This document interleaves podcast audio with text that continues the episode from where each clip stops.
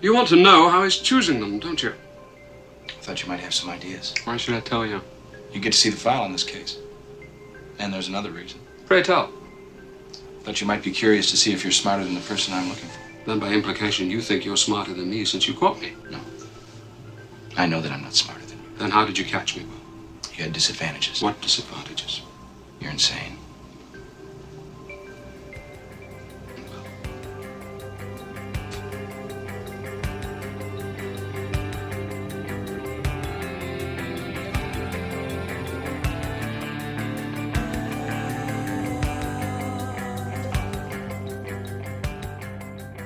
All right, hello everyone. This is the Granite Mountain Movie Club. Um, joined today by uh, by Cool Frasier. Cool Frasier, how you doing? I'm doing good, and I'm cool, and I'm listening. Good to hear. And we've also got a first time guest. We've got we've got Glen Rockney from the Rare Candy podcast, which is a show I've been following. I think from roughly about the time he started it, or at least you know at least like 18 or two years probably. Um, Wow. I've I've been uh, just been watching you guys grow. Been really impressive, and uh, you guys have had some some big names on your show and stuff. So welcome aboard. Oh, ha- happy to be here. I I love it. I I mean, it's nice to not be pressing record. I love when when people invite me on, and I kind of just get to like you know, kind of like eating out at a restaurant. You know, you're just kind of like you don't have to do anything. Don't got to worry about the dishes later. It's it's it's really nice. Happy to be here. Um, love talking movies, and that's insane that you listened to us for two years because I didn't think. yeah, anybody, you guys kind of you guys kind of got started like kind of beginning of the pandemic. Maybe you were doing something before then, but I I don't think I heard it before then. But Mm, yeah, we started the. Uh, I, I believe it was a a week after our first episode was the like the, the big shutdown, the big all the big stuff happening. yeah, okay, I, yeah, probably probably pretty early then I, I found you guys. But for those who don't know, and everyone, I'll know, put the link in the in this in the description. But everyone should go should go follow the Rare Candy podcast. Um, you're on a bunch of places. hmm Um, and uh, what what would you say is kind of the you guys have a, three or four like main things I, I associate you with, but what would you say is the main main things you do?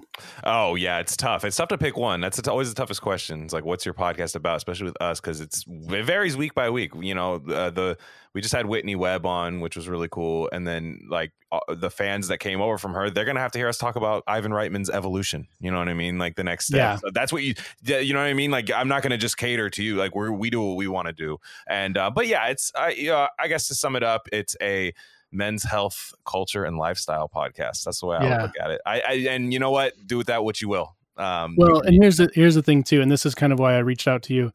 Um, you guys cover a lot of topics, um, and I don't, I doubt you know that politically you and I are actually probably that similar, but you're not. Here's here's the important thing for for this show that I'm doing right now. The our our only rule really is no libtards, and you are not a libtard. no, That- no, I can't. I got Yeah. cast out from there the long time. I, I mean, it's just, I, you know, it's funny because like I kind of like am like, but it's just like the '90s libtards. Like I feel like I am a little like Erin Brockovich a little bit. Like I do have a little bit of that in me. You know? yeah, I get a Erin Brockovich vibe for sure. That's fine. Yeah, exactly. I look just like her too, man. You should see. but no, the uh, I, I definitely have like a like uh, that stuff mixed with like Art Bell libertarianism. Like that would be probably I, I would say if you wanted to kind of put that in like a generator and spit Yeah. something out, I think that would happen. and I'm, I'm glad you mentioned Art Bell too, because there's like um there's like broadcast DNA in what you do. Like you've got you know there's a lot of podcasters out there, um, and I'm I'm probably one of them that has more of that like podcaster like sleepy guy vibe, but you've got like a broadcaster vibe. I went to college and did college radio. I, I mean, it's uh, I I don't know. I I've I've always wanted to get into media, but I never wanted to do anything other than say what was on my mind, or at least talk about with people that I like about things that me and my friends like, you know, and or are getting into and challenging myself and stuff. So I didn't. I never wanted to do the news, you know, Yeah. or or just anything. And I just I mean, thank you. That's that's great. I I think it's I think that's one of the better compliments because I love broadcasters. Like I love you know Art Bell. I love Vin Scully. I mean, just just random sportscasters that I love. Just just people like that. Just maybe just clockwork oranging those into my brain. Yeah. Um, as a child, maybe that's that's where we got. yeah i i grew up working like for my dad most like summers and he his car only had am radio so we you know we were i was all about Uh, it was mostly it was like most of it was like conservative talk radio, but you know Paul Harvey and Limbaugh and stuff like that. Mhm. That's those guys were those guys were good. Rush Limbaugh is incredible. I mean, like I, seriously, like again, probably don't have the same politics as Rush Limbaugh. However, talent is talent, and the guy was a beast. I mean, you're talking about like just what was it, three hours every day? Yeah, Oh my god, just every day have to go in there, and and you know, there's usually something to get worked up, but it wasn't like this news cycle where there's actually a current thing. Like he had to like really know about things, you know. yeah. not- he was like setting he was like setting the current thing for for yeah, true. he he kind of was, man. He was just like, he was just making them up. So like just so such a performance artist, man. Like just just so good. yeah. Ah, man. Well, um, you know, if uh, if people are still here, and I put the show on YouTube partly because I like the um just you know once you put it on YouTube, it's like out there in the Yeah. in the Mhm. normie world, and so I get random people who find it, and I like that. That's something I really like about it. So, you know, if you're still here, if you found the show on YouTube, the what we're doing here today is we're talking about the movie Manhunter from 1986. I think it's Michael Mann's third film. Um, and uh, yeah, so let's just go, let's get into it.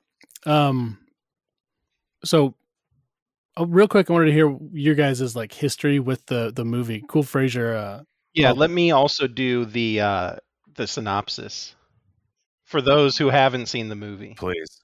Please. hmm For those who haven't seen the movie, it's uh, it is essentially the prequel to Silence of the Lambs, and it's based off of the novel Red Dragon, which was later adapted with Edward Norton and Ralph Fiennes. And uh, so this is a, a lot of people like didn't even know about it because it kind of flopped uh, in the box office, and I didn't know about it, but um, but yeah, so I heard about it last summer when Granite made me watch it. He was he like gave me some homework and he's like, you have to watch this movie. And I'm like, oh man, an old '80s movie, it's gonna suck, like and be lame. But it's actually a pretty good '80s movie and kind of uh, goes beyond uh, what you would think. Now, I'm I'm like a movie guy, but I'm not like a film guy. so Mhm, I had right, never heard of Manhunter. But then um, now that I've seen it, I'm like, okay, well this this makes a lot of sense now. So now you kind of know where Silence of the Lambs comes from, which arguably not as good. I but we can maybe talk about that I, later. I yeah, that's one of my questions on there. Mhm, This mhm. this first uh, Silence of the Lambs. But yeah, uh, that that's it for now, I guess. But yeah, Uh, Glen, before you go, actually, I should say something. The uh, I had seen this at some point, you know, ten or fifteen years ago, just on TV. I think it had a lot of life on like premium cable or something like that. But I was reminded of it. I think from a tweet that you had like a year or a year and a half ago. So that's that's like how I kind of got re. so Glen it. made you watch it, and then Yeah. you made me watch. it. Yeah, I think you had tweeted something like, Mhm. you know, just like, oh, wat- watching this tonight or something. I'm like, all right, I better check that out. Yeah, that sounds like that was from like Brendan and Wolfman or some of those one some of those guys. I because I, I I I let people just curate for me. You know what I mean? Like I my our podcast, you know, Rare Candy curate uh curates some things to people. You know what I mean? But like Mhm. I get my stuff from Adam Lair, Jack Mason, and and uh like Brendan and Wolfman and all those guys. Like those guys, those guys are great, and and they're in. Th- this is their wheelhouse. Those guys. You know what I mean? Like just Mhm. that that cop kind of kind of noirish, not really, you know, kind of thriller. Michael Mann, I mean, you know, institution, of course. And uh, I hadn't seen it, and um, I was not like the most well versed on Michael Mann at all either. Now that I think I really the only movie I think I had seen at the time was before I before Manhunter. At least knowingly, I'd have to look all through his filmography. Was like Collateral or something, which is great. But yeah, yeah that's kind of where i was at i i was not like consciously aware of michael mann i had seen collateral and liked it but then um granite made me watch this and since uh, i watched every single film and so did granite of michael mann and we did the the manoverse the manosphere Sweet.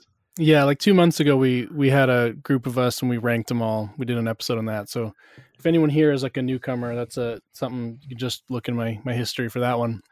sweet. Um, and I think where did we land with Manhunter? That was like we had it like number three or something of the It was, Michael Mann. it was top five for everyone. I don't know where it ended up. What were what was one and two? Maybe I mean, uh, one was Heat. mhm. Except for um, me, I put Thief as number one. I, Yeah. you're a smart man. I agree with you. All right.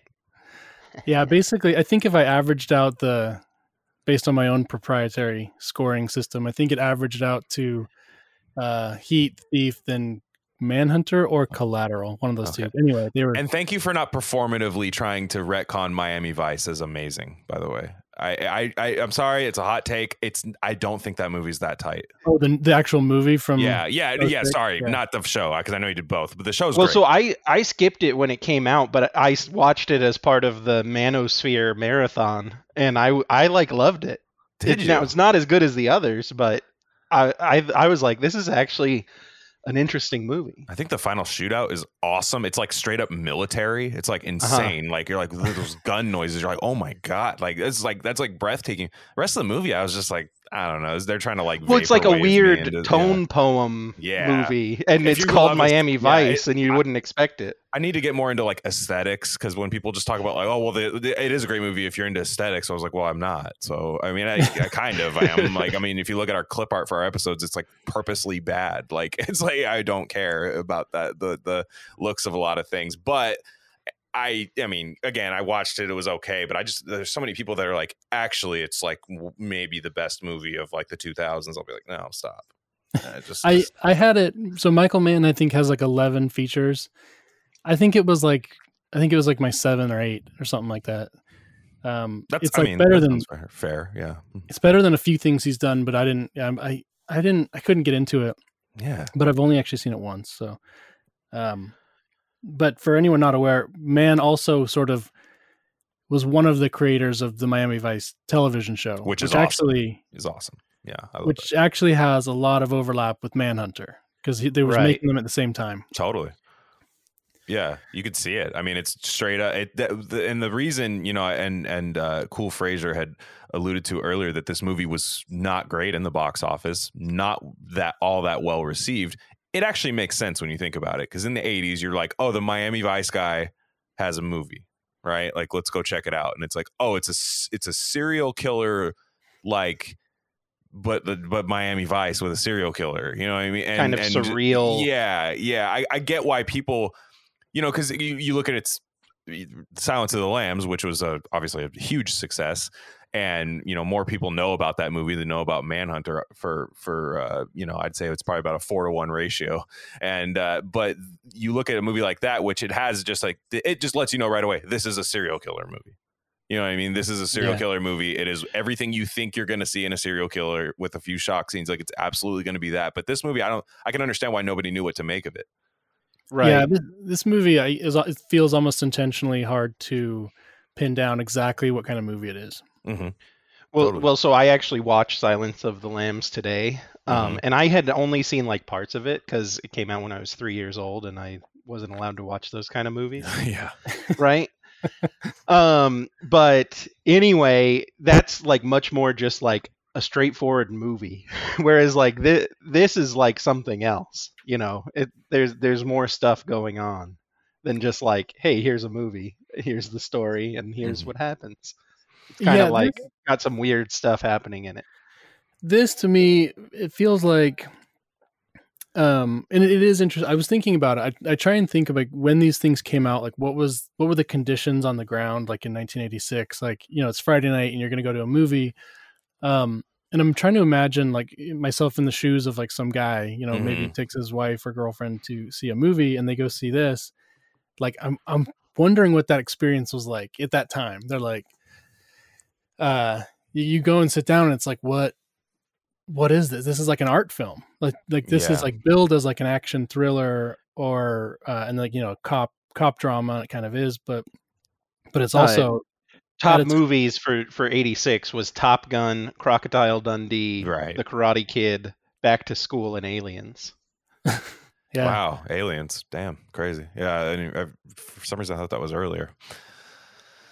But yeah yeah, so this this um this flopped for sure when it came out i think it had a 15 million dollar budget uh and it made like eight which i saw somewhere like adjusted for inflation on like the michael mann uh, ROI is about the same as Blackhat for reference. Like you know, Mm. Blackhat just came and went, made, made very little impact. Um, and then, but since then, it did pretty well, like in rentals and in cable, and it has like you know, and it built up a pretty loyal following. Um, and the- I the- think most critics now recognize it as like at least an artistic achievement. Yeah, and I can imagine True Detective bumping this movie up retroactively, like the the whole True Detective and the show Mindhunter, which there's a lot of similarities uh, in uh, the Netflix show, the David Fincher Yeah. one, which which I, I really enjoyed. Um, that doesn't seem like that's coming back at all, but that uh, I I really enjoyed that that show, and it's shows like that are really popular, especially with the true crime. You put a little true crime stuff in there, like a lot of people got really into that stuff, and then I could see this movie getting a little boost from that in the 2010s, you know, late 2010s. Yeah, so this was this was from everything I can tell. I mean, I'm sure there's some other examples, but one of the earliest attempts at like a mainstream movie that did this like uh profiling stuff, like the criminal profiler. It's- Yeah. the- Well, because it was emergent even back then, right? yeah, like so so Mindhunter, which I agree, I like I like the Mindhunter show, and I guess Fincher got distracted or something. Couldn't get the budget. I heard he said it's like an insanely over budget movie, and I, I guess they stopped during COVID, and then like once Netflix decided what was selling during COVID, which I, I don't know. To me, I feel like Mindhunter still would have sold, but um, you know, what was kind of really getting the algorithm, or I don't know. I, I don't know how Netflix works, but um, wh- where whatever was uh, pleasing the executives there, I guess, didn't seem like worth the budget to you know the the, the return on investment. I don't think was going to be there apparently for what Fincher wanted to do. Mm. So so yeah, I I- mean I I recommend Mindhunter if you're into um if you're into the if you're into the kill, serial killer stuff because they they kind of touch on like all the all the notable serial killers of the 70s and stuff. But but the be, behavioral science unit at the FBI that that Mindhunter is based on was only founded in the mid 70s and and Manhunter here is like mid 80s. So it's it's kind of the first time that the FBI was portrayed in this in, as doing this sort of work, Mhm. um, which yeah, obviously has like been hugely influential. As now every you know, now true crime stuff and and profiling is everywhere. Right, and and also William Petersen, the CSI guy, Yeah, went Yeah. on to do CSI, which was like a huge hit through the 2000s of like doing the forensics and stuff like that, which got which was kind of for for the first time featured in in this film very seriously, where they they reconstruct the teeth, they do like the Mhm. infrared marker stuff.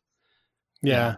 And I could be making this up, but I think CSI was like the top show for like 10 years. Oh yeah, Probably. it's a it's a killer. I mean, it, you could just it's got a demographic, and people shift into that. They age into that demographic. It seems that it like even if you're not in there now, like you, we're all gonna watch CSI. Like when we're, what, no, it's, it's gonna happen. Like when we're 65 years old, we're gonna watch CSI. I mean, I watched it as a kid. Like actually, with I'm gonna with- watch Columbo. It's fun. Columbo's fun. I enjoy Columbo a lot. hmm Um, so I have a I have a take on, along the lines of the true crime stuff.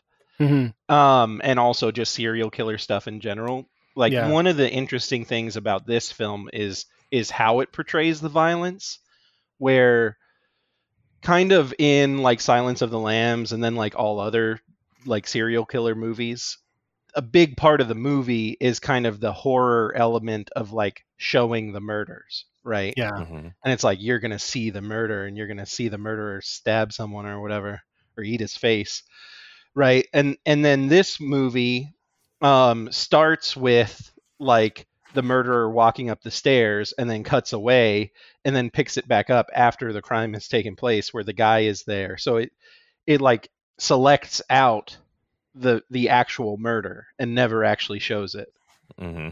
Totally. And- Yeah. and- I, that first which I think is like an interesting choice, like to like it's not gratuitous, whereas like the the the other films in this uh, you know Lecter verse kind of seem a little more um, gratuitous. yeah there's no jump violence. there's no kind of like the whatever the crime version of a jump scare is in like a horror movie there's no there's really none of that in this movie which i think is cool it's kind of like in alien movies where it's like i don't show me the alien unless you got something really sick to show me you know what i mean Mhm. like and that's how i am with a lot of like gratuitous violence where it's like okay I, that it's gotta it's gotta be like s craig Zahler worthy like for me or you know like that that crazy tarantino stuff like or else I don't really want to see like just bad violence, like poorly done violence. And and in this movie, the tone and the pace of it, like it kind of helps to just move on to the next thing, just move on to the next thing because it has that weird like meandering, like surreal quality to it the whole time.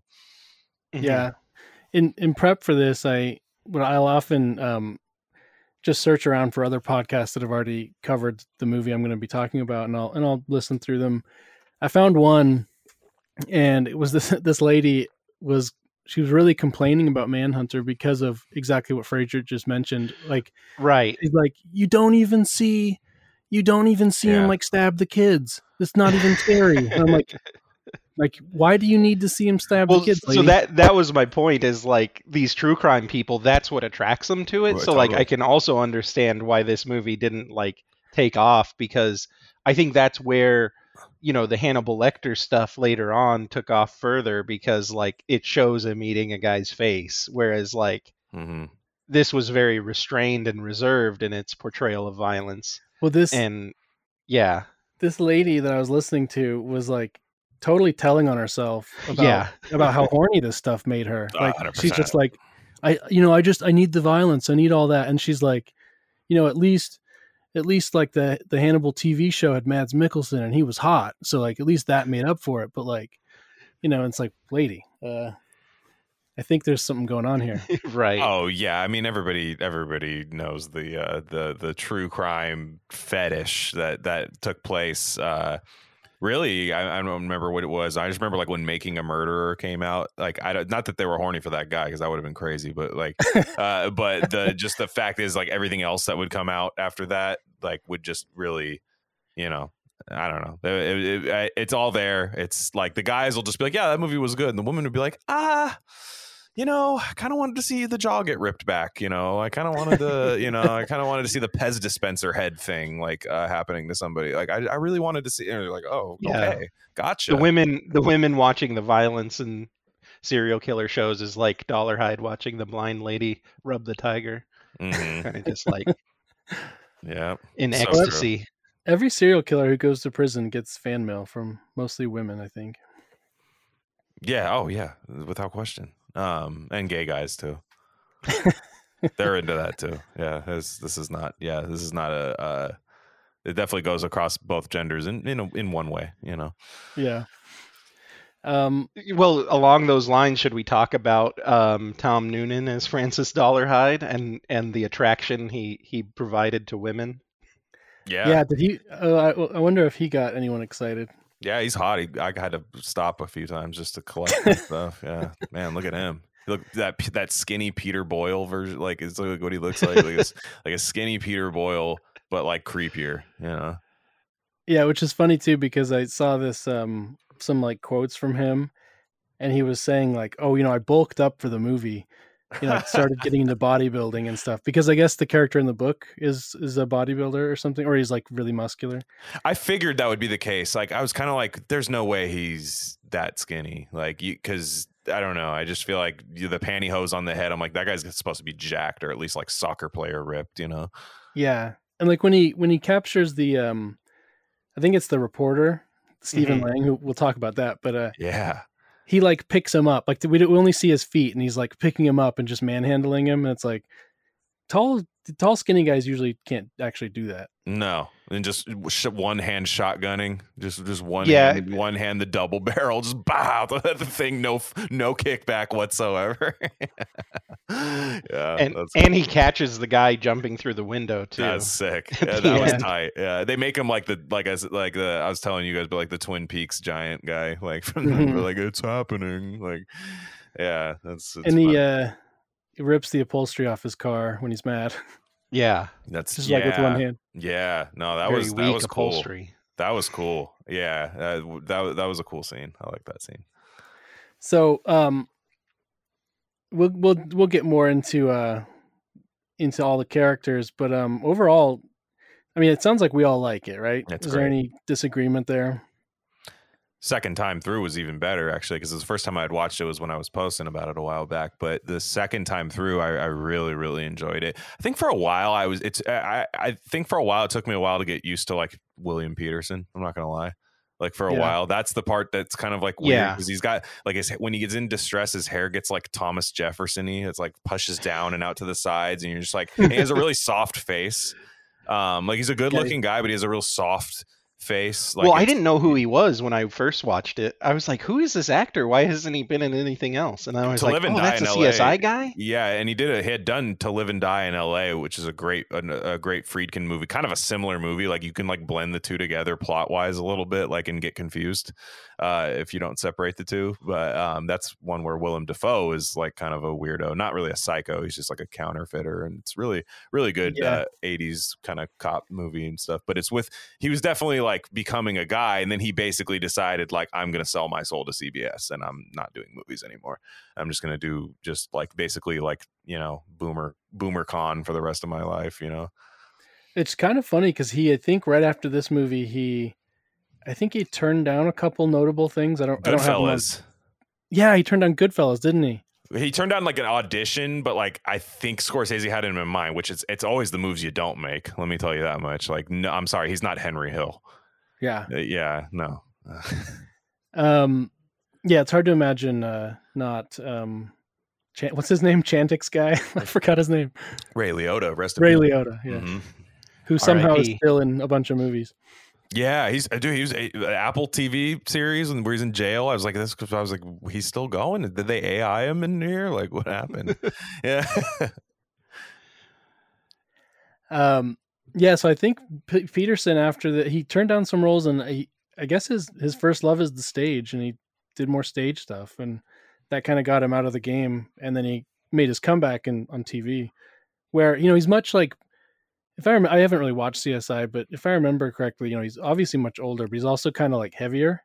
Mhm. Yeah. yeah, yeah. He put on some pounds. So Yeah, it just doesn't look he doesn't look quite the same. no, So I wasn't even I didn't realize it was the same guy at first. Yeah, and I think he was in an acting troupe. Like I thought I looked up where he was with with Ted Levine, which if anyone knows Ted Levine, that's Buffalo Bill from Silence of the Lambs. So that was kind of a fun little like that was what I, I think that's him that I'm that I was looking at. Yeah, I think they're part of the Steppenwolf yeah, yeah. They were all whatever. back in the day, so that's always funny when you know you're just like, hey, we're all like in serial killer movies, you know. as- as we- Yeah, and and Levine kind of got discovered actually because of Manhunter. He's not in it, but he, yeah, he crashed the the party, the rap party, and like met Oh, Michael. Mann, and Mann ended up casting him in you know uh Heat and maybe maybe something. No, it's probably just Heat, but um, and I think that's also kind of how he got his way into uh Silence. yeah.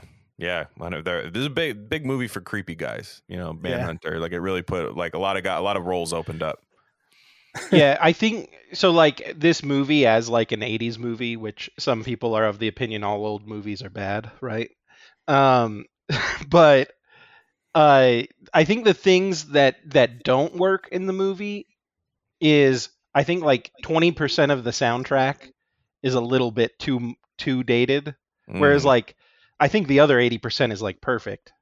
Um, but then the other thing is just a, a little bit of William Petersen overacting, staring at the camera, ta- talking to himself. Yeah, Yeah, a lot of- it- it's very Nicolas uh, Winding Refn, like how those movies are. Like I, I really saw a lot of like his stuff, like that drive kind of like feel to it, like just that like old kind of like noir, like 40s detective noir kind of thing, just like raining and like staring at the street lamp, all weird when everything's going. You just Uh-huh. kind of that that style of it, which works. I mean, I'm usually a sucker for it, but it is like a cheap way to get me to like a movie. So I, I understand that that's like like when it's detectives murders and that happening and guys mentally ill detectives you know like doing Mhm. like i'm i'm in every single time you But know the like, thing I do like about William Petersen is I I buy him kind of going nuts. Like Totally. like I'm like, yeah, this guy seems like he he would go nuts a little bit. Mhm. Like kind of that soft look, you know. Yeah the the curly hair does a lot i don't know why but it does Mhm. like it's just and I also hair. like he'll he'll be monologuing and then like someone will interrupt him sometimes like he's at like a diner talking into the window and then like the lady will like drop off the check and he'll be Yeah. like, "Oh, Oh yeah, just back to reality. Yeah, it's kind of crazy how much of his like most most iconic lines from this are just to himself. yeah, Um, and uh I forgot what I was gonna say, but the um the part yeah, he's, he's most of this a lot of this movie is him just like looking at a screen or looking at tape and then just like self narrating. Mhm. Um and I, I think they you know it's often like um I don't know if you what's that movie uh Nicolas Cage the uh I can't remember what it's called. I think it's the one with like the black orchid or whatever. But they they have this thing in that movie where they're like, "Oh, when you're making a movie, you Adaptation. shouldn't." What's that? Was that adaptation? I think so. Yeah, That's a great And I movie. think- yeah. mhm. I think in that one they had this thing where it's like, um, you you shouldn't you know you shouldn't narrate what you could just show on screen or something. Mhm. And so that's one of those things where like the audience now like knows this like rule about filmmaking, and they they don't really follow that rule in Manhunter, and and I think you're supposed to. I think a lot of people are like, well, then you that's that's like bad because you know he's just telling us stuff that that man could have found a clever way to show us instead. But well, and they care. they do a clever way with the tape recorder, right?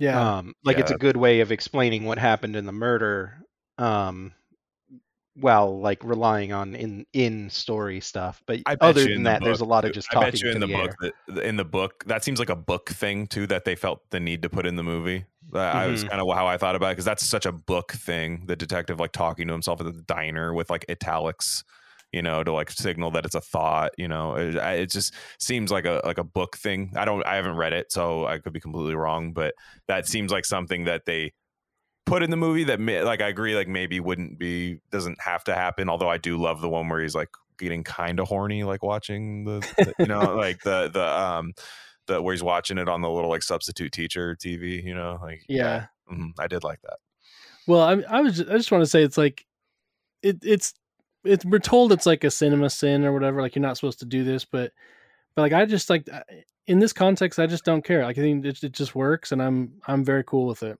Mhm. Yeah, I think it works within the movie. it doesn't it, it doesn't like take away it's like not I- it's something that you notice it sticks out where you're like that's kind of weird but it doesn't it, it's not a deal breaker and it's not something that happens all the time. Probably Yeah. prob- possibly my favorite scene in the whole movie is when he's sitting there and he's like coming to the realization realization he's like you've seen these films Mhm. haven't you my man? I'm like it's kind of cheesy but it's like that just worked i don't know. They had the you know they have like that fake rip off pink floyd going. Yeah. Um it just works i don't know i think that scene is awesome i, I watched it over and over Oh, can I tell you guys real fast about the DVD copy that I ordered for this podcast? Um, so, I, so I ordered it because I, I do like to, I, I was like I loved that movie, so I just want to own it regardless. And this is going to give me like a reason to just like buy that DVD right now. And I had it, and it's like the old like or it must have been when DVDs came out that this one uh like came on. It was it had two sides. So like I don't know if you guys remember like DVDs when they would have two sides, you'd have to flip Yeah. it over Yeah, um, for like a two hour movie. Like the Goodfellas was like that and, and all that. So I, I had I had to do that, but it was weird. It would just skip around. Like I had to like I had to like really like fly the controller for this one. Like I had like a pilot, you know, like a flight simulator. I had to like hit back like okay, that just skipped into that scene. Like all of a sudden, oh wow, Stephen Lang's on fire going down a parking garage. Wonder how that happened. You know, like I, I mean, I had already seen the movie, so I did know how it happened, but I was like, I really had to like go back and like piece it together. Like it was a cutting room floor almost. It was, uh, it was, uh, and I, it wasn't that cheap. I didn't click like 195 DVD sales. It was like 10 bucks. I was like, come on. yeah. I looked it up. There, there's actually like an alternative cut that exists on the like the early DVD version. Oh wow. So I wonder if that's what you got. No, this one would like straight up glitch and then Oh, okay. switch to something. Like it was, it was like there was a, definitely a technical issue of like just the disc itself because it was probably used previously on DVD or something. Um, yeah, and it it- might have been I, it might have been printed you know in the early 90s or something there could be a it could be like decay on there for sure. no, it's it was uh it's definitely uh I mean we got it done. Everything got done, watched it and everything, but it was it was very weird. Um, Wait, I, I said early 90s but when did dvds like Late exist? nineties probably. I wasn't gonna correct you, but that's late that wasn't yeah, I mean it didn't feel that important, but yeah, I'd say late nineties. So speaking of of time, I have a weird fact. We are further away from the release of Red Dragon than the release of Red Dragon was to the movie Right. Manhunter. That sounds about right, actually. Though Isn't that Was weird? Wasn't that what was Red Dragon about? 03 probably. Oh, 2002. 2002. Yeah, so I was 16. Yeah, yeah, no, definitely 16 years from from uh uh that. Yeah, it's crazy. Uh, yeah, time. because it feels like Red Dragon came out like five years ago in my head, but Mhm. that's not know. right. Yeah, Um, did you guys uh, see in your? I don't know if you researched or whatever, but you know it's okay if you didn't. But uh, did you see who else was considered for the the Will Graham role? Yeah, I Uh, have it in my notes. I did. I I saw it. I didn't. I don't exactly remember. Uh, refresh me. Richard so- Gere, Yeah, Oh, nice. That Mel would've been sick. Gibson, Oh, and Paul Newman. Uh, not Paul Newman. Yeah, no, but uh, no, no. One. I had one more. I don't remember where I got Oh. this. It could be it could be a fake rumor, but um, Jeff Bridges. Oh, I don't know about that either. I, I think Mel Gibson could work because he does crazy good. I like Richard Gere. Actually, Richard Gere is really good in movies like this, though. Those are really like tense, kind of slow moving thrillers like that. Like he he He's, he's what's really the one with Edward Norton? Oh Primal Fear. Yeah, I love that That one's one. good. But like even like if you watch like the Mothman prophecies, that's an That's awesome one of my movie. favorites too. It's a fucking awesome movie, and he's really, really good in it. And American Gigolo has a similar vibe to this. I get why they'd want to like to do that because it's uh, it's it makes sense, and he's a, he was a bigger star for sure. So uh, I would imagine budget got in the way, uh, maybe a little bit, but uh, you know. That, that makes sense, but Will, Will Petersen. I mean, I, you know, I, I sound like I hate the guy. I don't. He's he's he's very good. It's No, I I like like I kind of love him in this movie. Mhm. Like I think he's perfect. But yeah, he Yeah, is I- kind of a weird looking dude. He's just very strange at first. You're like, it just it just doesn't look like like that. Doesn't is that a per is that a real person? Like I don't. I've never seen anybody that looks like that before. in life. right, right. Yeah. Yeah, I think he works in the role, but um, but yeah, the one thing that's kind of interesting is that right now, like Manhunter holds a ninety three percent on Rotten Tomatoes, Oh yeah. but but most of those reviews are like modern. Right. But the reviews that actually came out at the time were like negative. Totally. and it's it's really interesting to me how um i mean critics i think are largely like you know they're herd animals they just kind of like if one tastemaker says oh actually this is good actually hmm then they're all just like well yeah of course it's good but yes. Speaking of which, I saw some some libtard e magazines. Uh, they were praising Manhunter, Wow. and I wonder if that should change our opinion. It was like Salon and oh, uh, really? some other, you know, one of those other ones that sounds like that. well so and i read through some of the reviews from the past as well and one of the issues one of the big like critiques was like style over substance and and it's kind of funny because in the 80s they were kind of making the argument that like this movie is too 80s and Huh. then now in like 20 like 10s it seemed like manhunter got like this resurgence now it's like oh this movie is perfectly 80s it's just like time and place i don't know Yeah. No, it's that I- that's weird. People. Yeah, it is like really 80s, but that's never swayed me from anything. Like, I mean. I'm pretty sure everyone's gonna whatever's made now. People are gonna be like, "Oh, that's that year." You know what I mean? Like uh, everyone's gonna know. It's fine to like. It's fine to not like scrub the evidence of when a movie was released. You know, Yeah. like it's it's okay. It's okay if it's a time capsule, even if it's like a distorted kind of like over the top one. Like, yeah, maybe not not everything like this was happening in the '80s, but why not? You know what I mean? Make it a little excess. A little excess is fine. our, our era is probably going to be recognizable for the like uh, presumably you know um cgi gets better i guess uh Mhm. but Exactly. It's all tech related. You know. It's- yeah i think in i would assume in like 20 years people are going to look at a movie from 2020 and just be like what you know why'd they use so much cgi when they weren't that good at it yet or something mm-hmm. Also, Yeah. speaking of CGI, like, man, isn't it great to watch a movie that's filmed on film and everything's shot in camera? Oh yeah. Like, it's just so refreshing. That's what I remember when I first watched it. Is like, it's just refreshing to watch compared to modern movies. Uh, totally. Yeah. No, it's it's uh it's great. I mean, even that like that first scene with like the rickety like they use that like actual thing for true crime documentaries now, like the li- the light going up the like steps eh, when you're doing a Mhm. B&E, you know, like all oh the camcorder stuff Yeah, the camcorder like thing like that. That's like it's used as like B roll in a lot of like true crime documentaries and stuff like that. I don't I I am not an expert as far as like filming of movies, but like I'm were there a lot Of, was that happening a lot in movies uh, just that shot in general before Manhunter? Yeah, I don't know. Uh, yeah, I don't know either, but I'll I'll give him I'll give Mann credit for Yeah, yeah. I just I, it's not nothing from the. I watch a lot of stuff from the '70s. I don't remember seeing anything like that. yeah. You know?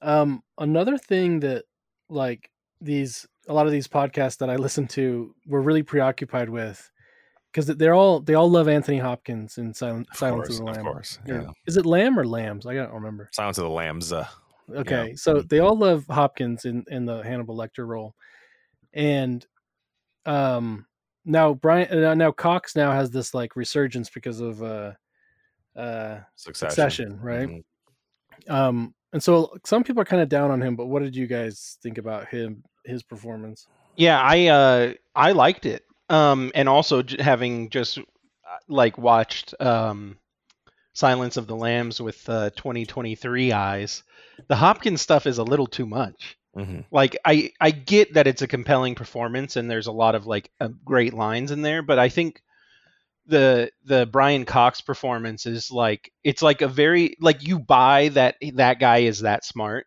whereas I feel like you can tell just Anthony Hopkins is an actor, you know, Yeah, he's like it's really it's really campy the the Hopkins stuff. I do love Silence of the Lambs, and I actually really liked Hopkins. But it's correct. I I think everything you say is correct, and I think it's like it that his role in that movie, particularly Silence of the Lambs, like Jodie Foster's really awesome in that movie, and and Ted Yeah. Levine's awesome too. But you know the the the Anthony Hopkins thing is the thing that's like, man, this movie is kind of like kind of not aging as well. You know, it's because of Anthony Hopkins. You know, and and Mhm. Brian Cox, man, yeah, incredible. It's uh it was so good. He he has the um he- again, like you say, like the intellect is is there, and just not everything's and and, and he's cold. You know what I mean? And it's not Mhm. I'm cold like Anthony Hopkins. It's not this like you know I'm gonna be breathy when I speak, like kind of kind of Right, he's cold. almost like a vampire or like a supernatural force whereas in this like he's just a prisoner. like almost a level of autism a little bit like just a little bit of like just kind of like like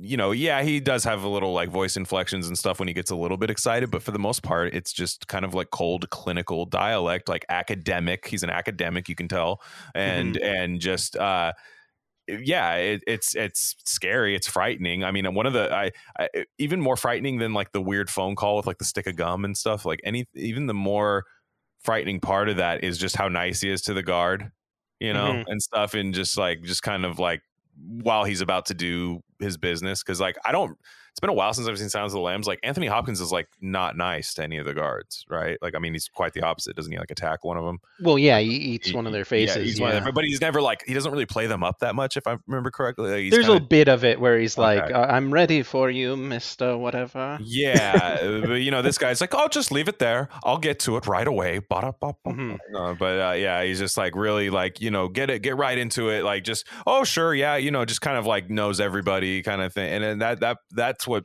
that that that's always what makes a, a just a crazy murk because he's not he's like kind of the villain, but like all, a secondary villain, you know. So it's not. yeah, yeah. I kind of wanted to talk about the like the structure of the movie a little bit, where it's interesting where you're kind of launched into this guy, and and this comes from the book, but like it it it's it's an interesting way of doing a movie because we're we're shown the detective, and it's some years after he's apprehended Lecter and he's retired because he had mental issues after going after Lecter, right? And Mhm. then you don't even see the other villain, the actor, until like halfway through the second act, maybe. Yeah. Like like he doesn't show up yeah it's about the way hour mark. later. hmm And and so it's really like this juxtaposition of Lecter and Graham and kind of this cat and mouse game they're playing and how they're trying to to do it. And then the the villain only shows up like later. So so the real like antagonist kind of is Lecter, but they also in this movie are very like reserved on using him. And I read somewhere that or maybe I heard in an interview Michael Mann wanted it to be like you want more of Lecter and you kind of are intrigued by his charisma and like you don't get a lot of him. But like it's it's just a really interesting way to stage like a movie Yeah. where you have kind of those competing forces and like the real villain doesn't even show up. It's a good frustration that you get for not having more Hannibal Lecter in a movie. Like you're kind of like more please, like can I get one more scene? But it's it's good that you don't because I, I Mhm. even I think Brian Cox would have got old on you after a while. Like if you if you saw too much of his of him, like he's just very no wasted motion. Everything is a scheme, and then gets right to it and pulls off a i mean his talk of the of the why don't you just go into that rolodex and just go like oh yes that's Mhm. the number like that's the way that's the way these a real sociopath speaks like they're Yeah. charming to people like a lot of times like unless they're like they're lo- but the ones that are successful and get away with it for a long time they're charming like they could they, they can they have a switch they can turn on you know like they can play both sides especially when Yeah, they have like- taught for a bunch of years you know I like the social engineering thing where he Mhm. He asked for the Rolodex, and the assistant is like, "Oh, he doesn't have a Rolodex." He's like, "Okay, well, there's this other thing called a card caddy. Does he have that?" It's like Mhm. he's he's like Yeah. having to walk this like DMV person through the. so good. Yeah, you know, I'll hold. Yeah, no, but yeah, yeah, it's great. Yeah, it's great. That that that is. I I do think he's better than Anthony Hopkins, though. I. I, I I still have a little bit of love for for him in that in that you know but it's, No, yeah, it, it's de- it's a very different guy though. Like, yeah totally. I and I'd love to know which one's more true of the book because I, I might have to read the book eventually for my fiction series. I might I might have to get into uh, read Red Dragon because I'd like to know uh, who who got the book more right as far as the characters. I don't care about plot. If you want to switch the plot that's fine but like, I want to know who nail you know did they decide to Yeah. deviate on Silence of the Lambs from like the Hannibal Lecter characters like no we're gonna make this the Hollywood Hannibal you well, know? what I Yeah. I looked into is the the book came out. It was early '80s or late '70s. was 81. of Red Dragon, yeah, and then um, and then the Silence of the Lambs wasn't written until after Manhunter came out. wow It was it was like '88. So it's possible like they took cues from the movie or whatever, but Sure. um, but yeah, and then also, uh, are we gonna do alternate casting on Brian Cox Lecter? uh, in a second, but uh, one thing I wanted to touch on is that, and I think this affects the character quite a bit, is that in Silence of the Lambs, Les- or Lecter is held in like a dungeon, Yeah, not like a facility that uh, I know a prison seems like they'd actually right use, and then. Uh, Yeah, it was like In throw him under, you know the, the the the the phrase throw him under the jail. Like that's what they did to Hannibal Lecter and Silence of the Lambs. They was like under Yeah. the jail. well, and it's much more like horror. Yeah, you know, yeah, like- vampire Dracula. Where is it? stuff. Baltimore? Is it Baltimore that he's? Yeah, at? it's supposed to be Baltimore. Yeah, it's it, it reminds me of like those like dingy like Baltimore set movie. Yeah, like just like kind of almost dystopian kind of like yeah. I know what you're saying. and and actually, in fairness, Baltimore does have a lot of weird old infrastructure like yeah, that. yeah, totally. So like Edgar may- Allan Poe. I think of like Edgar Allan Poe. You know, yeah, maybe like- they really did have a prison cell that would look like that, but Mhm. uh, I just I think that affects the character quite a bit. Like Frasier, I think just said that it's like you're visiting Dracula. Yeah, yeah, it's not nearly as scary that where Brian Cox is. It's just very, it's very just nothing. It's just a like an extreme, just like jail cell where he's clearly isolated. You know, he's not going to be around anybody. He's removed from society, and and it's totally white. Yeah, totally white. He's wearing white jumpsuit too. it's just like, and then he's got the black slick back hair, which sticks out like a sore thumb. You know, just Mhm. that black slick back hair. Because if you've only known him as Logan Roy, he's just got that, you know, you know, white hair and stuff. And I just watched him in Braveheart where he's got a long wig on. it's sick. the other night I was rewatching Braveheart. It was like I was he just kept popping up everywhere, like in, in all the things I was watching. Yeah, and he's got this, uh, and that that place where he's held is an actual art art museum. It's like Yeah, Um, oh wow. yeah. The you know- sets were very like interesting architecturally. Yeah, and then I don't know if this is this is not my observation, but just um a sort of like clever thing I guess you're supposed to notice, an intentional thing where when they film the conversations with Will and uh Hannibal, they always put the camera behind the bars. So when you're looking at Hannibal, he's behind bars. When you're looking at Will, he looks Mhm. behind bars. So you know, they're both uh, and they're framed trapped. with their face in between the like two bars. Yeah, they're either both way they're you both look. trapped either way.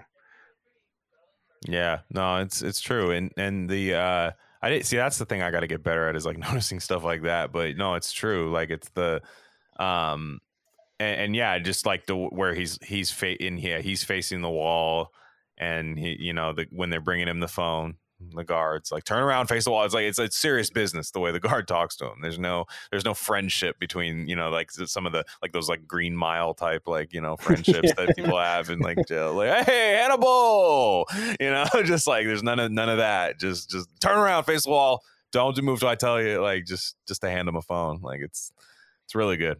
Yeah. Um, Frasier, you wanted to mention uh, alt casting for. Oh yeah, alternate um universe uh Hannibal Lecter, John Lithgow. I, I think he was uh, supposed to play. uh, Was was was or at least auditioned uh, is what I read. Uh-huh. Yeah. Uh Mandy Patinkin. I said Hmm. that wrong, but oh well. Oh, Patinkin, yeah. Yeah. Yeah. my, Uh, mo- my mom is gonna be so mad. I I know how to say it. I just messed up while I was She's talking. my mom. I don't know why, but she, she likes that guy. I think because he's like a singer. Um, William Friedkin the, the yeah, guy. and Brian Dennehy. Brian Dennehy, I believe, is a good friends with Brian Cox, and I believe Yeah. Brian Dennehy recommended him for the film, if I'm not mistaken. Yeah, I think Yeah. so. I Mhm. the the way I understood it was uh Dennehy basically had the role, but he's like, uh, how about my friend Brian? So yeah. How about the guy that everyone confuses me for? Wait, time, Brian probably? Dennehy was in um Tommy Boy. the- Tommy boy. no yeah. no no, but he was in um the uh Michael Mann prison movie TV movie the the Jericho Mile. Oh, was he? Mm. Yeah, he was the main white supremacist uh criminal. I Yeah. didn't finish that one. I, I'm meaning to, but I haven't finished it. That's a great call on Lithgow, by the way, though, because um, Blowout, he's so awesome as the villain in, in Blowout with the with the ice pick, like, he, and he's really Mm. cold, man of really hardly any words. Um, I don't, I remember him even speaking much in the movie, but it's just he's he's got that like just stone cold killer thing to him, which you'd never know now if you say with like Third Rock from the Sun and things like that. But, yeah. you know, he's just kind of he's kind of goofy. I just saw him in some like Apple TV movie the other day. Um, I think yeah, I think Lithgow could have done it for sure. I think he'd have great been good. It's a great call. I, I can't think of anybody that for Hannibal. Like I'm, I don't, I'm, I'm I, I mean, I think it's Brian Cox, but like, yeah, it's just like other. I, I can't think of anybody that I would put uh, around So that the- time. The Friedkin one is funny. So, so uh, Will Petersen got the job because of footage from To Live and Die in L.A. Yeah. that was, that was being directed by Friedkin, and and Mann saw some of the footage. Friedkin showed it to him, and he's like, "Oh, I like this guy. Like, I'm gonna I'm gonna ha- put him in my movie." And then he goes to Friedkin. He's like, "And I want you to play Hannibal." And the and then Friedkin's like, "Well, I'm not I'm not an actor. Like, I'm a director. I'm not an actor. I don't want to be on camera." And and Mann's like, "Well, that's the thing. I don't I don't want you to act. Like you. This is just how you are. You're You a weirdo, like man. this." Yeah, you're a weirdo. And also, there's there's a lot of lore between these guys because they're they're both sort of accused of like ripping each other off, I could see that. and and uh, allegedly, allegedly, Mann was suing also at the same time suing Friedkin for uh, to live and die in L.A. because he said it was like too similar to to Miami Vice. yeah, I could see that. I mean, I don't know how you're gonna win that lawsuit, unless Well, you're like, yeah, I don't. Yeah, Friedkin says Friedkin says like that didn't happen and they're like friends, but I don't know. Yeah, maybe they joked. It could be one of those things where they joked about it in public, and some dumb reporter was like, "Oh, he's gonna do it," and then Yeah. that was then the story came out or something. Yeah, yeah, because I that I could see if you're like really buddies, you could be like, "Hey, yeah, you stole that. You got that from me. We were at the bar talking about that that one time." You know? Yeah. Mhm. I did uh, one more data point on that though.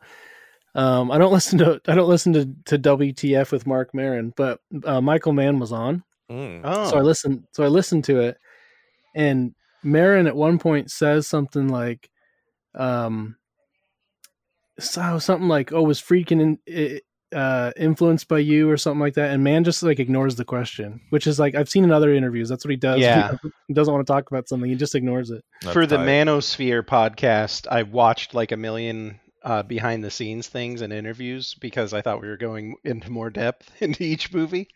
Um, but anyway, uh, yeah, like I noticed that like he kind of hates certain interviewers, and then Oh, yeah. I watched one though uh, earlier today where Robert Rodriguez um, interviewed him.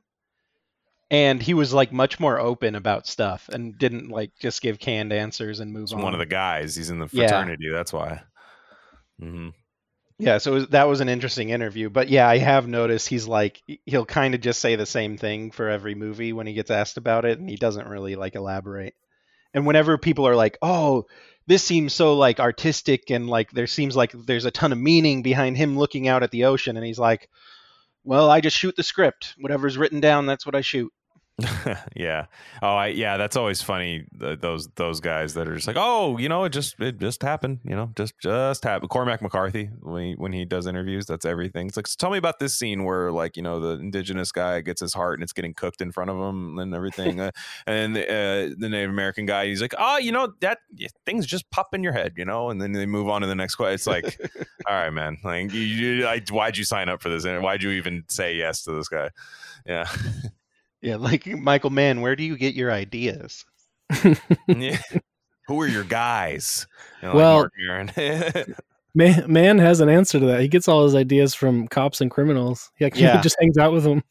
yeah. Yeah, which um he kind of uh apparently I haven't figured out why, but he started corresponding with a serial a real world serial killer who uh is the inspiration for the use of In-A-Gadda-Da-Vida, who Yeah. thought that, that it was like sending him secret messages about how he was Yeah. in love with the women he was killing. All right. And so like he changed some of the book to to match that guy but Mm. like I can't figure out why he was talking to a serial killer, but he definitely like especially after the the Jericho Mile where he shot it in Folsom Prison, he kind of started talking more to criminals to kind of understand them because I think in Jericho Mile what he realized is like oh these people are kind of like you know there's more to them than you would think where like they kind of get into philosophy because they're like locked in a cell all day and they have to find like a reason to keep living. And so like he found that super interesting and that's kind of where thief comes from. And then um, he also was interested in the cop side of it right because he kind of saw them as two sides of the same coin.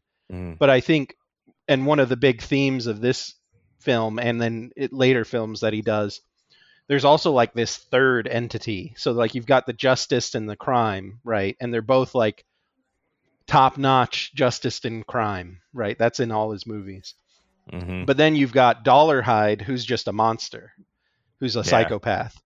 And I think that's part of like what he's doing in this film is he's exploring what is it that makes like this other thing that that's just like an insane person and and he also he follows that up in like Heat Heat where there's Robert De Niro, Al, Al Pacino, and then there's there's uh the um Wayne, Waingro. Wayne Grow, who is kind of like the wild card serial killer, crazy force Yeah. of nature, and so the, those that kind of juxtaposition of kind of the yin yang of of good and evil, and then like just like psychos out in the wilderness. That's like a big part of this movie, I think. Yeah, the and then I just read the the Heat Two book, and he does he does runs the same playbook. He has got Mm-hmm. a good guy, bad guy, ran, and then chaotic guy.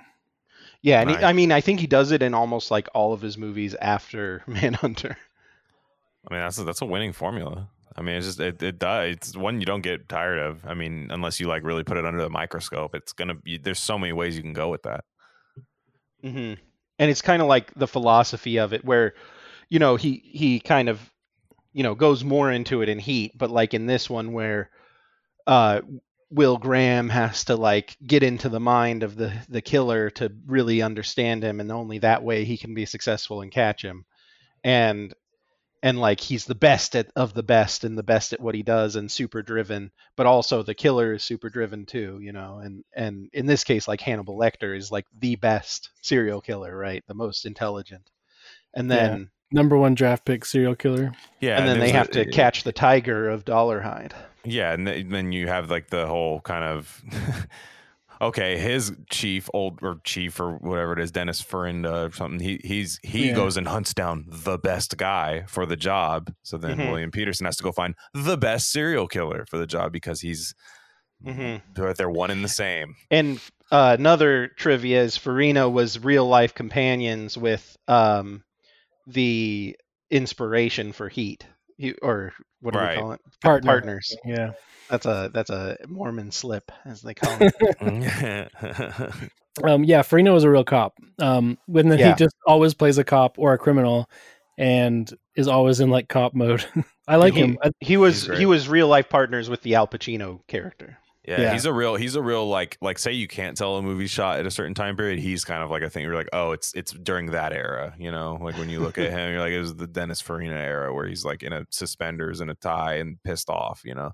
yeah, mustache. hmm Um, no, he's good in this. He's good in this. I think as, I mean, it's it's pretty impressive that he came like late. Like he was, he must have been in his like forties or something when he started acting, and um, he's good. And uh, and he kind of does one note. He's just like the the the cop, and um, I like you know I like the scenes with uh you know Petersen yelling at him and stuff. Like Oh know, yeah, it's over when I say it. You don't bring me out of here. I love that. That's like my Yeah. favorite line in the movie. He's like, "You're gonna tell me that it's over now, or something," you know. Or I, I forget. I'm butchering the line, but it's basically like, "You bring me in here. You bring me out of retirement. It's ruined my life a second time, and now you're gonna tell me we, you know." Yeah, it's too this. late.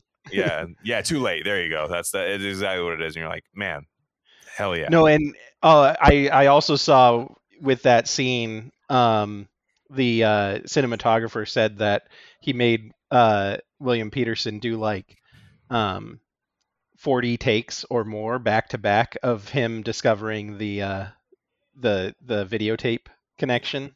Yeah, And he said he wanted it to be so he wasn't acting anymore and he was actually just tired of being there and was like just mad. yeah just like mad and trying to get it out like and and so yeah i think Mann likes that authenticity of people who aren't actually acting Sure. Um, let's talk about uh, let's talk about Stephen Lang. Yeah. yeah i have in my notes zoomer hair lang Yeah, Zoomer Perm. Yeah, big time, like big time guitar player in the '80s band haircut, like which is so jarring because he's he's if you look at him now, he's like super healthy, like super like fit Yeah. and shape, but he like kind of looks like shit in this movie, like as a young guy. and Well, for he- those without imdb in front of him he's the avatar guy who Yeah. who's the mean I was surprised he Uh, wasn't blue in this general. movie. Yeah, yeah I think so. Um, I don't know a ton about you know like steroids or whatever, but his like facial, his yeah i didn't know it was him again he his face looks one different. His body looks different. He's like jacked at like age sixty or whatever. yeah he was almost like effeminate and like gay looking Yeah, he's Like- kind of he's very soft looking as this Freddy Lounds guy. Yeah, and he's pa playing kind of like a Weasley little uh, guy, and then like Ye- now yeah. he can only play like I'm a grizzled veteran, and you better all sit down and shut up. No, and I and I didn't think it was Stephen Lang at first because I actually thought it was the guy. I don't know if you guys know who Bruce Altman is. Um, when Yeah. I first, he looks like him in the face in this because Bruce Altman's got a little more weight on him than him. Kind of a kind of, you know just a bit more of like a average Yeah, kind of yeah, yeah. looking guy. If you see him, if you look at Bruce Altman, I- I'm just thinking, oh, that's what he looked like in the '80s. I'm like, that's Stephen Lang. Yeah, I only knew it because I I searched the cast on Yeah, Google, and it had same. Stephen Lang, and I'm like, wait, when does he show up? And then I'm like, oh, that's him. I, I couldn't find a citation for this, you know, because I'm a I'm a nerd libtard. I need a source, but uh, I saw on Twitter someone said something like, in filming Avatar, Lang there's a scene where Lang is like doing bench press, right? mhm, And they said he just actually bench pressed like the weight that's on the bars for the movie, mhm. and and someone said it was like 290. And it's like, how is this old guy doing 290? I, I, he- so I, I watched his YouTube or I, not his YouTube channel, but like a YouTube channel that's the men's health one, and it's called what what's gym and fridge is what it's called. So it's I'm addicted to it. They're like ten minutes of every like celebrity that agrees I've to seen let I've seen the Tom Brady one. Yeah, and that one's like four minutes, and he doesn't really want to do it. You can tell, but like the, the Stephen Lang's like more than happy to like show everybody like every part of it. He's definitely like hippie, kind of like you know taking all the cool hippie supplements that I take and all that stuff, and he's just doing like plyometric yoga and then just hardcore weight lifting all day, and then like basically. Dustin Hoffman told him to keep eating garlic for the rest of his life and he'll live forever. And Dustin Hoffman's still alive, so it hasn't bit him yet, you know? So pretty good. Yeah, whatever. He's on the doing. Hoffman regimen. Yeah, I was like Hoffman's not jacked though. I was like, I was laughing like he was like Hoffman. To the, I, I get it because you know Hoffman's what probably got to be in his 80s right now. He's still kicking, so you can't you can't say that it didn't work for him. But he, yeah, he doesn't look good. Yeah, I want to see Jack Hoffman. That would be so tight. Jacked off, man. Yeah, that would, that'd be a cool name. Yeah, but uh, yeah, no, that that's uh, I, I I do like him. I, I like Stephen Lang a lot. I I uh, Tombstone. I mean, I, that's that's that's like really what I remember him most from. But yeah, I I met a real person named Anita, Anita Jerkovsky. yeah. Wow, you really gotta you really gotta sound your last name out a few times before you go with the name Anita, because yeah, there's Yeah. a lot of yeah, Well, she's gonna she's gonna find this podcast. yeah. She it's probably like some will. Dostoevsky character or something. Like yeah, but uh, Um, I I think Lang is really good at this as a snotty snotty journalist. Yeah, I know when he gets picked up off his feet, you know, he sees Yeah. feet, man, where he's just you know, hollering at the girls and goes in the parking garage, classic parking garage terror scene. Um, Yeah. and you know gets lifted up by the by the uh, seven foot Tom Noonan. Mhm. Was this a is this an anti journalist movie? yeah. I mean, it's got to be. Uh, Will best- Petersen yeah, body best- slams him, Mhm. and then uh, Dolarhyde choke slams him. Yeah, Yeah, you're kind of like slamming good him, yeah. riddance to that Body guy. slamming him on the car was one of the few scenes where I was like, "Come on," you know what I mean? Yeah. Like, like broad daylight and just, just body slamming a journalist on a car, which I'm based, but I'm just saying, like, like, like you typically like my office now, you know, type of thing. like, yeah, like usually happens after that, but yeah, um, no, it's uh, that was one of the few scenes where I was like, really, like, okay, I, I could see him grabbing, you know, like grab. It would have actually been funny too if he grabbed him and kind of picked him up a little bit and yelled at him, like, as then it would have been like a, alluding to like him getting picked up by the so you know uh, dollar hide or something. But I just I was like, man, he really body slammed him onto a windshield of a car. yeah, Unbelievable. and then of course, uh, you know, he gets burned in the wheelchair, and that's such a. I mean, that's I don't know if that's like a, a big horror fan would probably say that's like you know par for the course, but That's just That par for the course for working at the National Tattler. Yeah, but that's a that's an awesome visual. I mean, it's it's gross, but Yeah, I do love the name for the magazine because it's clearly like the National Enquirer. You know, like like Mhm. it's that's exactly what it is. But it's the National Tat because you know it's just like you know stupid magazine that shows every celebrity out with a woman that's not his wife. You know, that's like what Trump would name a magazine that, totally. what, that he didn't like. That's the nickname Totally. he'd give to a. Yeah, I didn't even notice that the first time I watched the movie. I was like, the Tattler. I thought that was pretty good. And the the parking uh, garage guy has a Tattler like logo on his like he's just the security guard guy that freaks out when he sees the uh, Mhm. Yeah. when it died. He's got the Tattler logo on it. I love it. I'm gonna clip that that guy's little like he you know he was really you can tell that guy was excited. Like yeah, he's like I'm I got my scene today, you know, and he he really he really goes for it. He jumps up and yells and yeah. Calls his wife, baby. They're gonna put me. They're gonna put me in the movie this time. I'm not just. I'm not just a security guy. I, they're gonna say I get to get real scared. There's gonna be a guy in a, in a chair burning. I'm gonna have to look at him, but I'm not gonna see. it. It's not gonna be a real burning guy, so I gotta act. You Yeah. know, like he gets. I get one line and it's ah yeah i mean that's better than even like having a line though yeah. that's that's way more spotlight i think And then he and then he just runs like Mhm.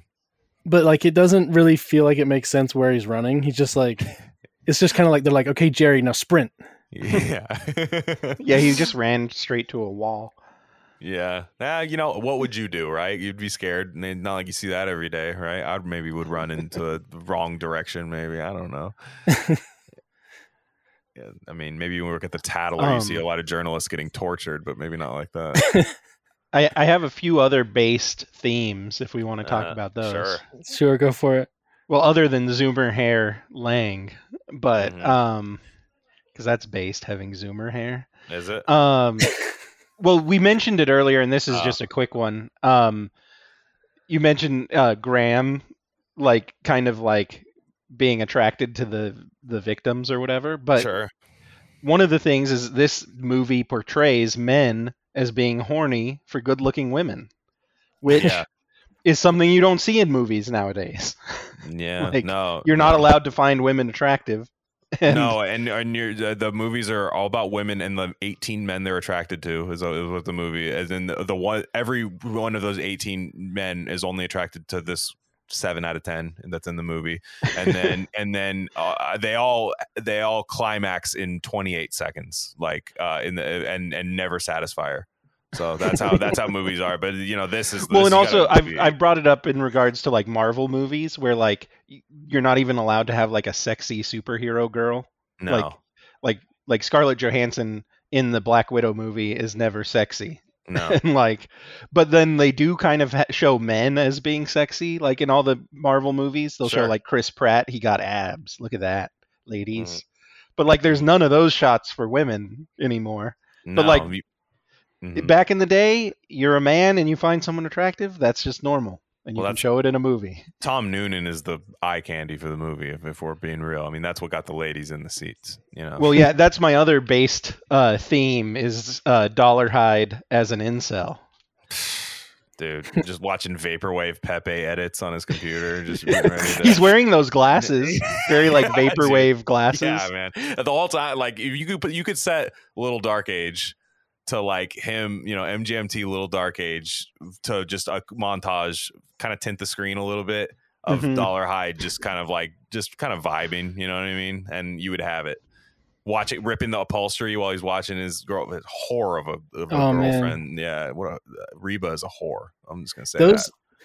those Yeah. edits um to do them right take a lot of time i i wish i had the time because this this there is a lot of good uh material in here to it's make a an edit. vaporwave movie. I mean, I think that's really why it came. It it's come back.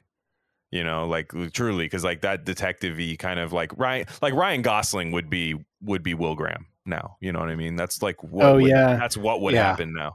Like if it made it now, that was, it's exactly it, it would be him. It would be Nicolas Winding Refn or whatever the drive. He would just do this movie.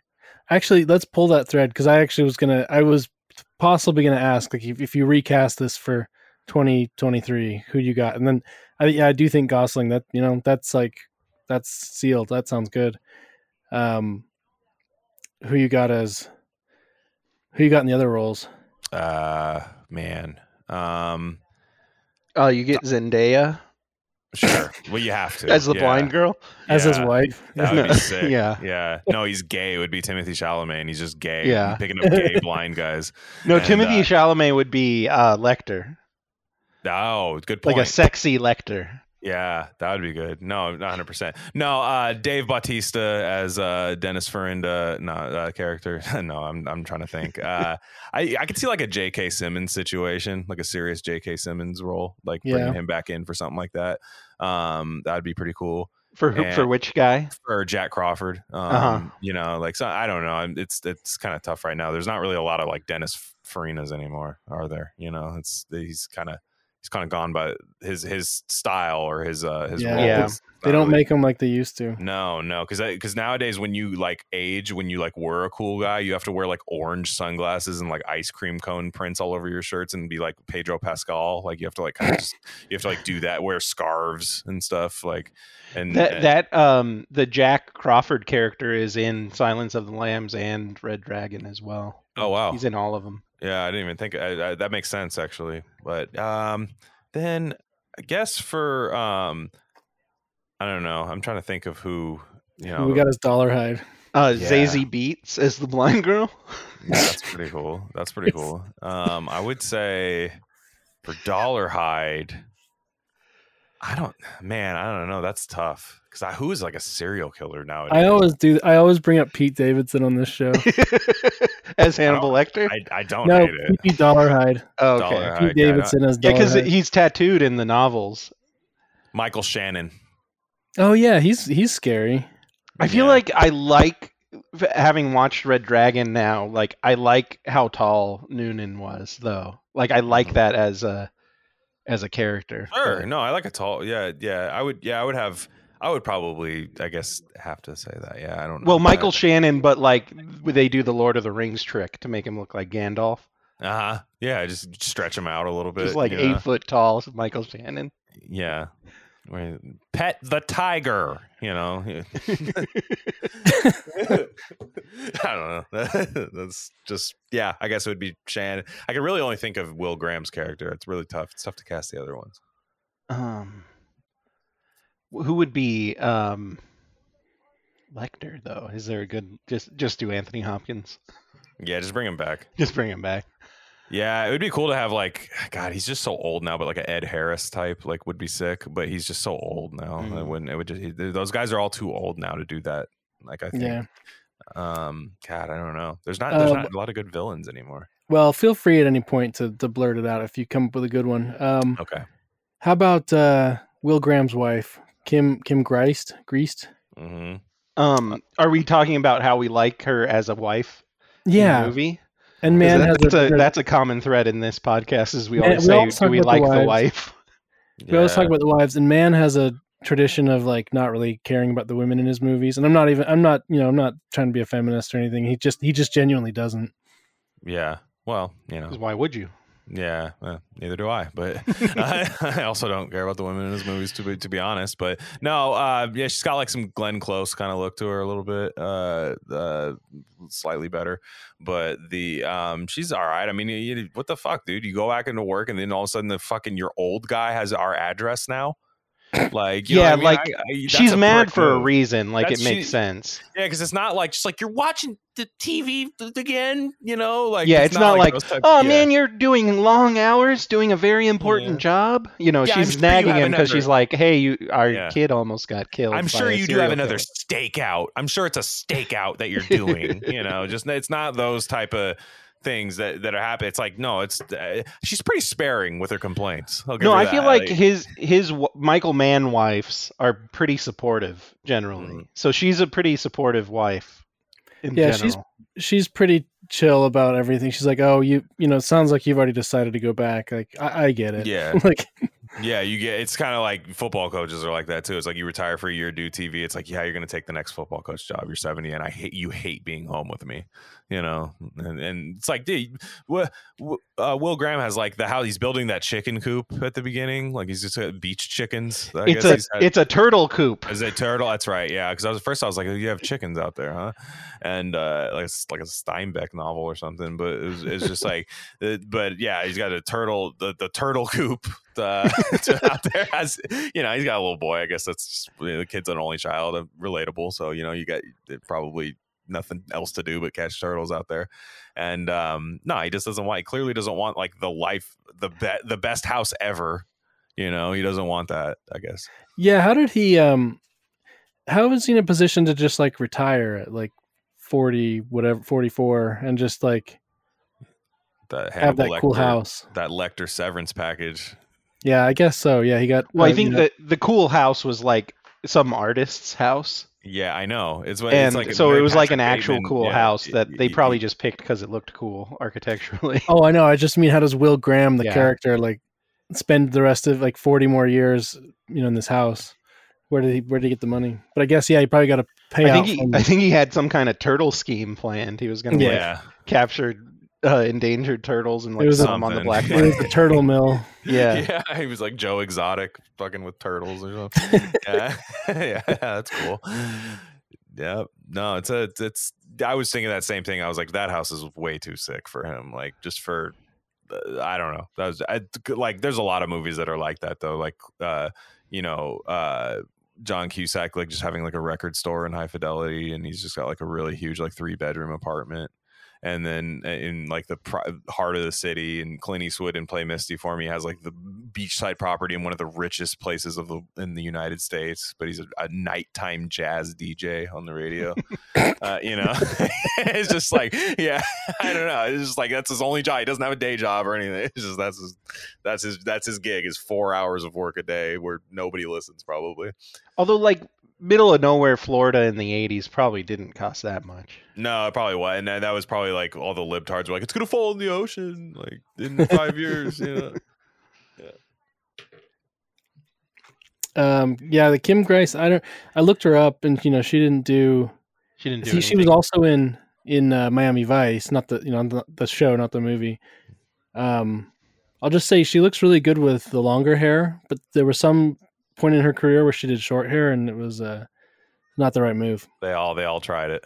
Yeah, You're a pro Geist, is what you're saying? yeah. I, I, I'm. She's a yeah. She's a granite yes, I guess. Anything's better than Reba, man. Tell you that much. That would have been Sarah Paulson, by the way. Uh, Reba, the blind girl. yeah. It was like some lesbian, like some like lesbian woman that's like having sex with a serial killer. That'd be cool. um, yeah, let's talk about the blind lady. I think her name is Reba. Reba, but Reba. their act- actress is Joan Allen, I Oh. think. Mm, Did she do anything? Yeah, she's in tons. She looks a little different as she got older. I think I do Hmm. recognize her from. You'd something. recognize her. She's Mm. in um I think she's in the Bourne Identity movies. Okay, nice. That was fun. I mean, I didn't like the way she slept around. She was a, a roasty, as some would call her. you know, and, what uh, was her body count? Her yeah, her body, body count. count? I, I, she couldn't tell you. She she couldn't count. You know, she was she, write it in braille. You would feel over it, mortified. You never stop feeling those little bumps. out of her We're, body we hate blind people on this podcast. They don't Like, exist. I haven't seen one in forever. Like I just, I'm like, where are they? Like I, I just don't. Yeah, they used to be everywhere. It's like they were around just to make the crosswalks beep or something. Like it was like a psyop for that. Like there were there was like oh there's so many blind people and now the crosswalk ble- beeps when it's time for you to walk and that that's all they're they were used for and movie tropes you know because like you just don't I just don't see them anymore. She's she was also a, a diversity hire. Why? They she says in the movie she's they he oh uh, Dol- yeah, yeah, yeah. They do say that. That's another base. Dolarhyde's like how how did a blind woman end up working at a photo lab or whatever? And she's like they needed a they needed handicapped people for the government contract. Yeah, based. the guy accidentally already painted a handicap spot outside when he did the parking lot, and now they just hired me. Yeah, well, I do really like the idea of the character um, for this movie because basically, like, if you haven't seen it, the idea is Dolarhyde, the serial killer, um, is all about uh, visually seeing things, and he puts glass in the eye- or mirrors in the eyes of the people he kills, and um, and like he watches their video, their home videos, and uh, so he's all like visual, and he sees himself as like a monster who no one could ever love. So that's why he does these like murder fantasies where like people have to love him once he kills them or something. And then he meets just out of nowhere, happenstance meets a blind woman who's like, "Oh, I actually like you," and and she can't see him. And so he like believes that she can actually like him because she can't see him because he has a cleft palate, so that supposedly makes him Yeah. unlovable or whatever. Which is funny because you're supposed to, as a blind person, all the other senses are supposed to pick up, right? So like, it's like, what is was he saying cool shit to you? No, he was not whatsoever. You know, It's right, not he like was very like- awkward. he was not charming in any sense you know like yeah it's funny it's funny how like she's like oh all it was was looks it's like no the guy also is a, a insane person Yep, yep. And and so like but like I I do think of like the IRL incel friends I have and I'm like they kind of remind me of Dollar Dolarhyde. totally and I'm like and I'm like like they think nobody could ever love them, but I'm like you're you're like a weird looking dude or whatever, but like you you could play that up, you know? Go for that serial killer vibe, you know? yeah i mean fine the problem is there's no blind women for them anymore Right. right. It's, it's really we've run out, and then yeah, I can see like you know Tom, the Tom Noonan Francis Dolarhyde character like underneath one of those giant like jeweler magnifying glasses, painting like the skirt of a Warhammer doll or a Warhammer figurine. Yeah. just you just really like you know again little dark age playing in the background, and just and just finally you know just wondering like is it ever going to happen for me? Okay, I'll make it happen, you know, and then Yeah. that's- that's But like an premise of the movie. in a, a six seven incel, like you're six seven, just Yeah. like go for it. Like some women will like you, like not all of them. and shave your head completely. I mean, yeah, I don't go with that bald yeah, look at 35. Tom no Noonan, horseshoe. 35. No, yeah, 35 years old. Thank you for bringing that up. I'm 32. I had to look at myself a few times after watching this movie. Yeah, I'm, like, 34. Like, you do that. You ever do that thing where you're like, someone's like, you find out somebody like is like kind of similar, and you're just like, hey, is that you like have to ask like your girlfriend or your wife or something? You just got to be like, does that? d- d- be honest. Like, do I like look the same age as that guy? You know, like you have to do that sometimes. And I'm like, man, I was really trying to think like that 35. Like those old memes you see of people like everybody was so much hotter back in like the 70s or the 80s. And you're just like, okay, well, I just Tom Noonan looks 58 in this Yeah. movie. Everyone like 35 did look 58 in, back in the day. Yeah, I think like when people were like 23, like they were like better looking in the 80s, but like yeah, but like everyone got married at 19. Yeah, exactly. Yeah, they, you were built. You were built to like.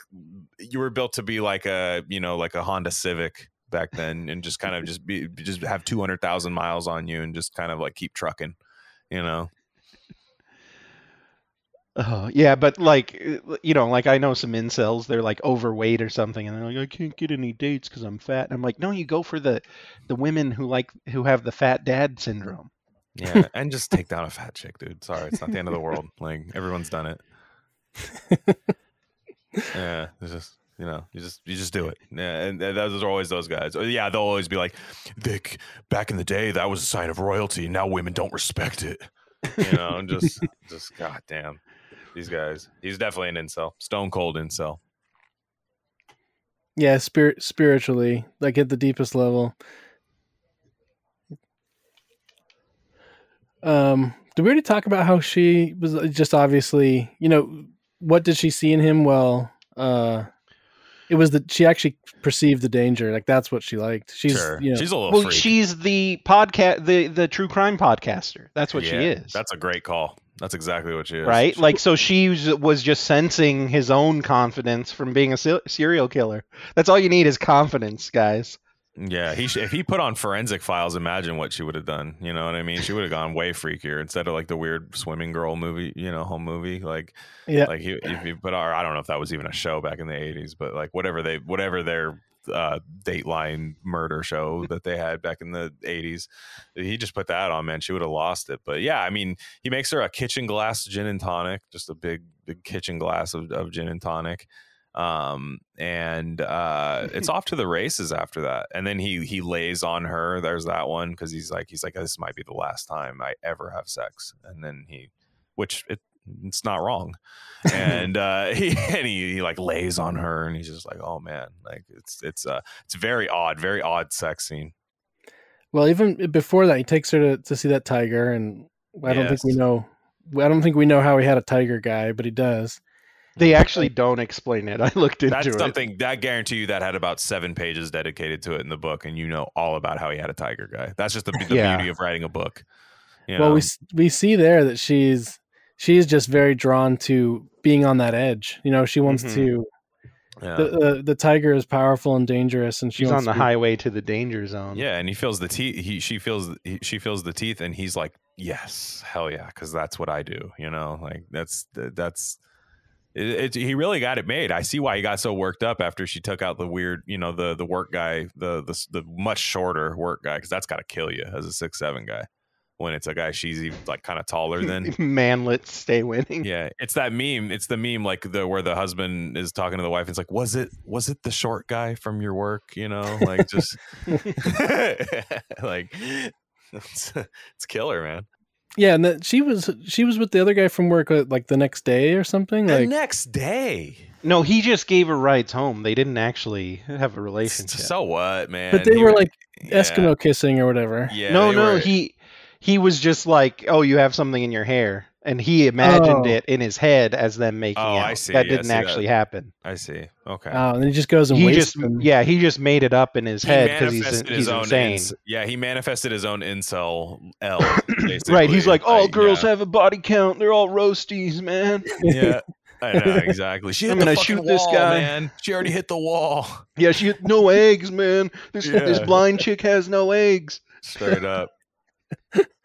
So true. Um, all right. Uh, what did you guys think of the music?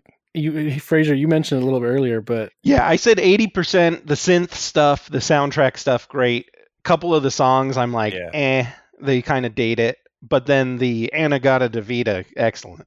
That's great. I, it's like it's kind of quirky a little bit. Like it's quirky enough, like where you're like, what? And then you're like, oh no, this works big time. I love the shootout scene just in general. Uh-huh. The shoot, Ma- Michael Mann. I mean, I'm not sure there's a better person at make uh, having a shootout. Not that that's any hot take or anything, but it's just like when he shoots. You know, Francis Dolarhyde, when, when Will Graham shoots Francis Dolarhyde and his body just kind of contorts a little bit, it's like, man, it's so weird. Like, it's totally like Michael Myers like shooting Michael Myers for a second, like where you're just like, oh, he's not gonna die, is he? But then, you know, Will Graham just unloads it. Yeah, I I listened on the interview with the cinematographer. They were talking about how like there's like kind of this staccato stylistic vibe where like there's like quick cuts where like it almost seems like the camera's jittering. But Mhm. what he said was that they had run out of uh, budget, so they had to do the special effects there on their own. So they That's just went tight. and got. He had a cigar, and he would burn holes into the the clothes of whoever was getting shot, and then like throw ketchup on it, and and they'd have him just pause, and then they'd start the camera back up and film it again. So it was Oh, just like explains it, very yeah. janky.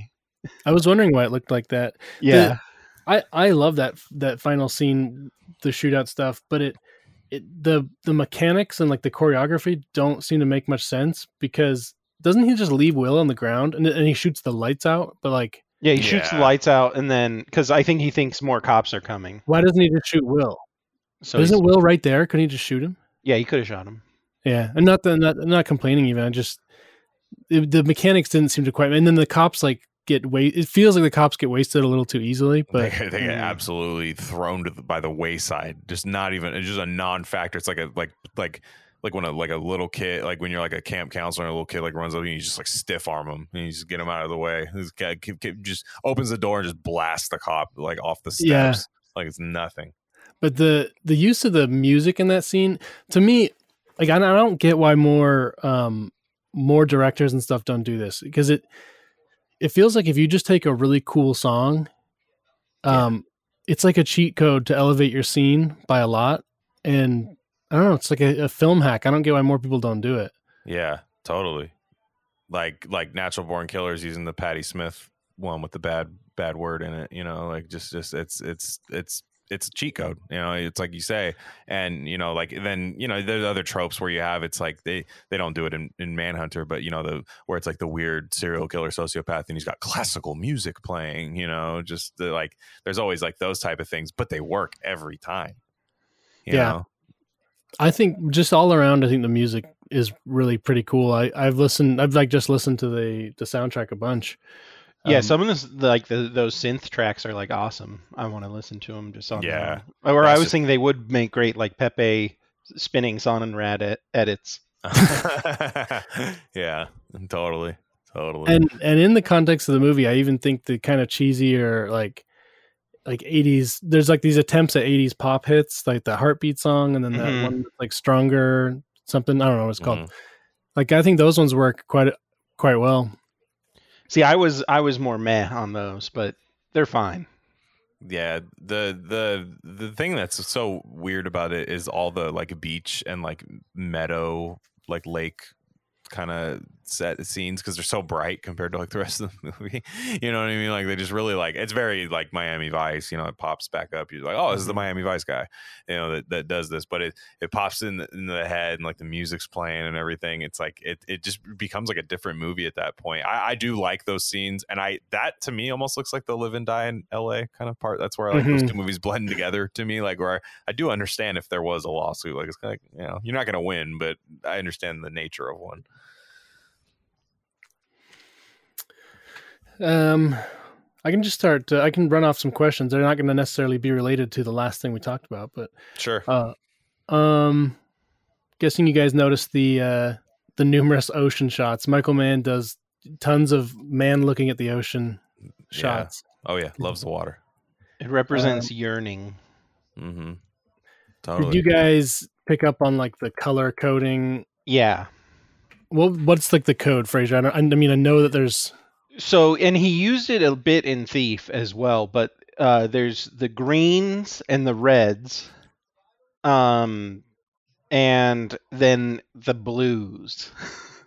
so, blue is used mainly like with Graham and his wife, and and kind of more of a romantic vibe, and then the the red. I think is used more with on the cop side, and then the the well, obviously there's white as well with like Hannibal Lecter, and then they tried to portray Dollar Dolarhyde with more of the greens and like oranges, and they're supposed to represent like sickness.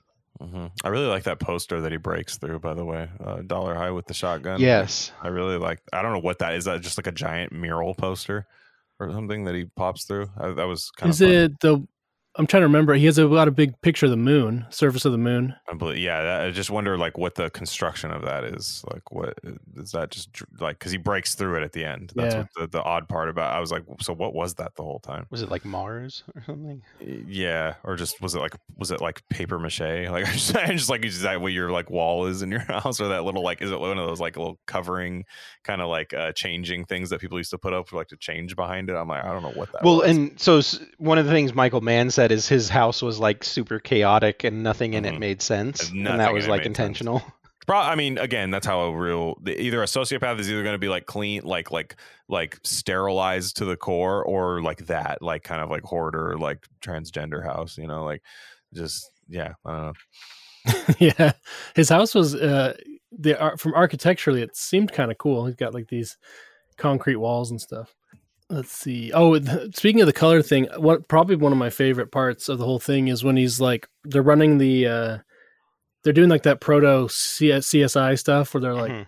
using the the red lights and the lasers and stuff to examine everything. I, that all looks really cool. Yeah, it's awesome, and I could tell how like that they they weren't doing that in movies back then a lot. You know, like like uh, or at least movies I've seen from from that era. So I could see that being like actually really cool and kind of like shocking at first. Like whoa, like they're showing this is like crazy like carcinogenic light, probably. You know, that's like Yeah. like just like all these people are getting like you know crazy Radiation, like yeah, yeah. insane exposure to all this stuff that's happening. But you know, to, catch with the with the teeth molds and stuff, getting real clinical. It's, re- it was cool. Really nice touch.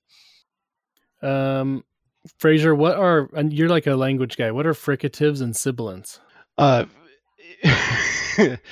uh, sibilants, uh, sibilants are like S's and uh, Z's, and Oh, then uh, fricatives would be like Z's, S's, everything that would be done on the the soft palate Oh wow, of a Yeah, I didn't know that. Wow. and she cool. said like Dolarhyde was like bad with Yeah, those. he or- like avoided S's and and those types of sounds ah, because he has a cleft palate. ah. and ultimately, that's why women won't have sex with them. Exactly. when like Will Graham is looking at the videos of the families and stuff, the families had a certain, and he I think he calls it like a bloom. He's like these women have a bloom. Like, uh, did I hear that right? Like Yeah. that just means like a certain quality. I think is what he meant. Like these these women have a, there's a certain type, but like the families had a certain type, and uh, so the the families. well, One of the dads reminded me of Gavin Newsom, and I'm like, oh, Oh yeah, yeah, sure. Dolarhyde going after Gavin Newsom. Yeah, he he's going after like young rich couples. So like, He would be like a TikTok influencers, yeah, yeah. fitness couples, like People or the ones that have Blind. like the um the like farms but they're like super wealthy Yeah, definitely, definitely those type, the rural trad Fake people, fake yeah. homesteaders. Yeah, Yeah. those, uh, cottage core. He'd probably go into cottage core, or the um, or like he would just watch like Netflix Love Is Blind and just take out the, all the pods, just like all the dating, like the just going in there, just blowing through weird posters on the wall and just shooting everybody. Yeah, I can see it. Nick Lachey, see you later. You know, just yeah. Hmm Just a second. This is the this is the part of the show where it where we go through your notes i have a note cereal aisle conversation with son yeah i just like all the old cereals That's a great scene. That's probably like one of the because I, I I do think there's something to explaining.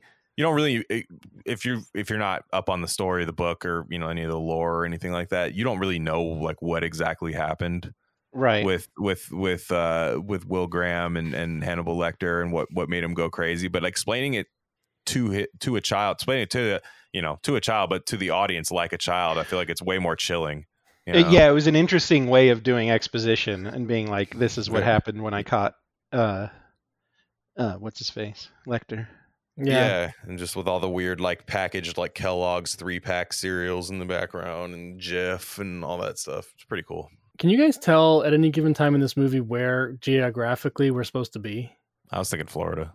Well, there's the Florida well they're in dc for some of it hmm yeah, but they do like Baltimore, they do Birmingham, they do Atlanta. Philly looked like with the arches where they were, you know, where they did the sting on the guy, and there was the black guy who was like, "What's up, man? He took my wallet." Or you know, I remember like, "He just jumped me," you know, like that. That looked like like a Philly kind of thing. The- well, just like, but it well seems they like- hop on a jet and go to the different locations but yeah, Yeah, I, like Do- Dolarhyde gets around. I think they're supposed to be in dc for most of it but then he um they actually filmed it in Atlanta, though.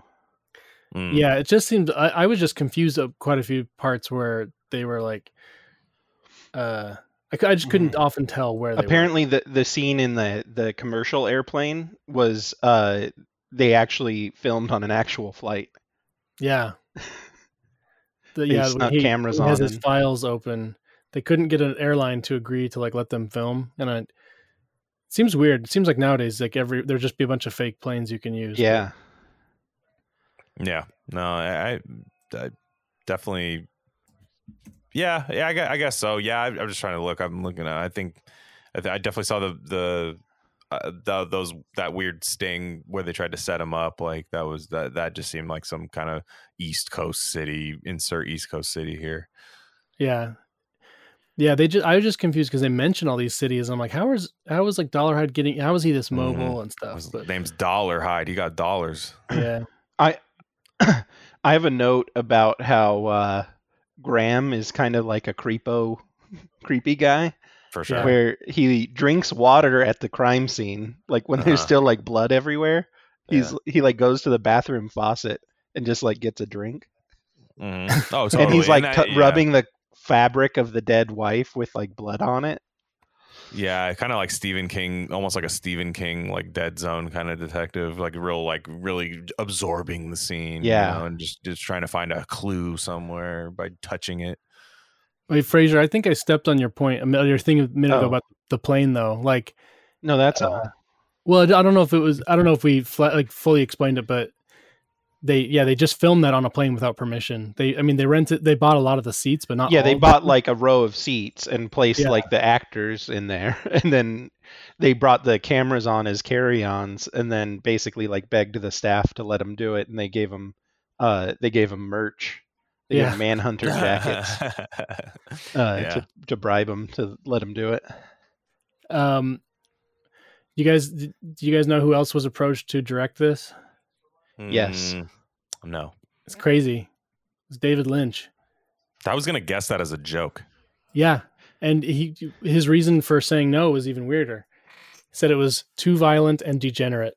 hmm I want to see cops eating pie. you guys know why it's called Manhunter Mm, Yes. and not Red Dragon like the book? because Michael Mann. Uh, no, the producer had produced another film. De had- Laurentiis.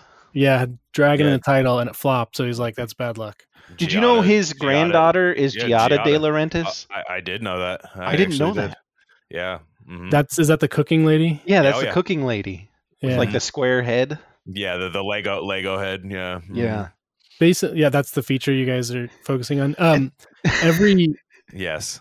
every uh basically every famous person like in 20 after like 2010 or something is just related to someone more famous It's, Yeah. it's nepotism, man. it's like the only famous people now are like children of famous people I think it's really cool when like they it's- they clearly just don't like they're so not film adept, so they just go into like cooking and like they actually like go like they're like dad, Dad, can you just pay a million dollars or grandpa I think can you pay me a million dollars to go to culinary school you know and then I can Yeah. actually like do my own thing. um oh the first time noonan and Petersen interact on the whole movie is when Petersen jumps through the window Yeah. True. noonan didn't want to interact with anyone that would like he, he wanted to be in character so the cops were pursuing him so he did not want to see them Right. That makes sense. That's a that's a good good move there. Yeah, he was like method, like going Joker mode on him. It said he sent, spent a lot of time sitting in the dark in his uh, trailer hmm Yeah. just to amp up the being a psycho, I guess. yeah. What if he was like, "Can I have these family videos? Can I just take them to my trailer?" You know. uh, it said sometimes Mann would silently join him and just sit there with him. I, I, yeah, you know, you, the director's got to be the serial killer too. Yeah. I also saw a clip of him saying that they uh they um that Michael Mann would like fire people on the spot if they messed up. Really? Yeah, that's yeah. Yeah, that's that sounds cool. I He was like they were doing a tracking shot in his apartment or whatever, his his house, and the guy kept messing up and he was like, You're out of the picture. And then he was like, Can anybody else do this? And the other guy tried to do it and messed up and he fired him too. nice. Nice. Ha- Hannibal Lecter wrote about surgical addiction. Yeah. That's that, that just sounds like something we got going on these days. Surgical. yeah. No, I mean, prop the the prophet Hannibal Lecter. Yeah, Well, definitely the follow-up movie is a little more uh, about certain things of today and has been later criticized for being Yeah, anti-LGBT. Yeah. uh, when Noonan uh, gets shot at the end and they have to, you know, put all this fake blood under his body, took so long to film, he got stuck to the floor. Wow. Is that what do they use? Is, is it like is like, Like- corn syrup. It's like Sweet and sa- right, Chick Fil A, sweet and sour, whatever. go? That's good The stuff. R- R- Rick and Morty, uh, McDonald's sauce or something. I don't know. yeah. they got the McDonald's sauce, Like the Cardi Cardi B sauce from the It's- the J Balvin meal. yeah, totally. exactly what they. That's what they would use now, guys. Yeah. Uh, oh, I thought, thought it was really funny when uh, Crawford is like, he's like, "There's no connection between the families. We've done a dozen computer runs." And uh, Frasier, you're you're a bit of a computer guy. Like the models nowadays that would try and like that the FBI is using are what doing like 12 million sort of like data checks or whatever. Yeah, if you do a computer run, you got to be you got to at least do a dozen to be sure that the computer runs are good. And like, what data sets would they even have to like like? Oh, you know, neither. of Probably all they're doing is to see if there's any like relationship between the the places Yeah. or like connected highways or something like that. Equifax reports for Yeah, he's, both got, he's got like he's, he's he's like we've had to st- we've had to kickstart the computer twelve times for this. But I think Yeah. more so it would just be checking like was there any relation between the two addresses or people living there. But Yeah. yeah, I don't know. Um, okay, that's the end of my notes. I'll edit this together so it sounds like a really uh, smooth conversation. I, more No, leave it as is. The pregnant pauses are working, dude. Like, Say I'm that it's telling it's staccato, and then it, it's an artistic choice. Yeah. yeah. the last third of this podcast was done in 90 FPS or whatever. Uh huh. Yeah, there you go. That's all you gotta do. Just insert some film nerd thing, and you'd be like, "Hey, well, if you're not well versed enough to listen, then I don't know. It sounds like a you problem." Yeah, I'm gonna read. I'll read this. I thought this was uh, uh, well, I'll just read it and you tell me what you think. Mann says, "It bores me to present the events of the story in a realist realist style. My approach instead is to conceptualize the elements of the plot, taking into consideration the various torments of the human spirit. My aim is to exterior exteriorize the spiritual in the expressionist manner, and this always leads me to reject realism." Wow. No, yeah, I mean that's part of the reason for the music choices, right? Is is it kind of takes you out of whatever scene you're in and makes you kind of refocus on stuff. So I I get it. Like you're you're having to like really think about like what the characters are and stuff because Yeah. there's nothing really like making you feel like you're in the the the place. If Mann said that to me, I'd just say, uh, word salad. yeah, I would just be like, "Right on, dude. When's the movie come out?" well, then he, but the funny thing too is he, he says this always leads me to reject realism, but uh, his later stuff is like very realist. Yeah, like, Collateral well- is just a very real movie. It's just like a hitman movie. That's just a hitman movie. Yeah. Yeah, there's there's there's a sense of realism that he sticks to in like the authenticity of the like all the the science stuff that he puts in it, like the CSI yeah, like stuff Thief. is like yeah, real especially stuff. like like like Thief is very like uh huh. Like man, did you know it was like a real thief? You know, like the, the- like there's uh, you can tell like it's just like I bet he learned that that big But- drill thing. I bet he learned that from. But the style of Thief is not very straightforward, and even like Heat, like is is a little more real, but it, there there are some like surreal elements to it. yeah, But yeah, I guess. But like yeah, Ali and I don't know. Uh, later Yeah. movies are are more straightforward, maybe. Not not Miami Vice though. The movie, very surreal. hmm um, anything else, guys? I don't want to. I don't want to Well, keep uh, I I can read the credits.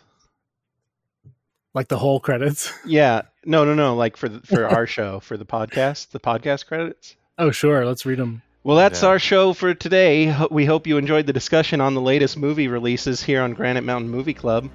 Uh, before we go, let's give a special shout out to our interns who have been tirelessly working behind the scenes to make this show happen. Uh, we got Thanks- Popcorn yeah. Pete, uh, Cinephile Cindy, Is this from ChatGPT? Screenplay Steve, Film Fanatic Frank, and Movie yeah. Maven Maria. Uh, thanks, guys. We couldn't have done it without you. And of course, we have to thank our sponsors for supporting us and making the show possible. This week's episode of Granite Mountain Movie Club was brought to you by the makers of Granite Be Gone, the only guaranteed product to remove those pesky boulders from your yard. Yeah, it's like Ubik. That's cool. And finally, let's give a big thank to our listeners for tuning in. We appreciate you for joining us each week as we dive into the world of cinema. Until next time, keep watching those movies, and we'll catch you on the next episode of Granite Mountain Movie Club. That that was from the Chat GPT, wasn't it? No, that's our credits. Remember, we agreed on it. Yeah. um, well, we wanted really long credits at the end of our podcast. yeah, Glen, where can um, I think you said you've got like tons of uh, recordings going on. Where can people find you, and what uh, Yeah, what else you got coming up? everywhere. Um, Twitter's at Rare Candy Pod One. Um, we do have a YouTube channel. We don't put much on it, but um, that, yeah, that's it's out there. And um, rarecandy.substack.com. That's uh, where we put the writing, and then um, also you can find some premium episodes where we do a, a little series called Gain of Fiction on there, which is quite fun. Um, covering all sorts of uh, works of fiction on there, uh, and sometimes they're movie adaptations. And um, yeah, we're on Instagram. We, we're everywhere. I mean, it's it, yeah, no, no, it's it's out there. Just just follow us on some Yeah, I'll put I'll put all the links out there. Yeah. You, you do good stuff. I think a lot of the people who listen to my show would like what you're doing. Um, so it's it's good stuff. Absolutely, absolutely. Yeah, no, thanks for having having me on, guys, and thanks for hiring me as the intimacy coordinator for this podcast. I appreciate it. Um, I- so I was the diversity hire, and uh, thank you. All right. All right. Thanks, guys.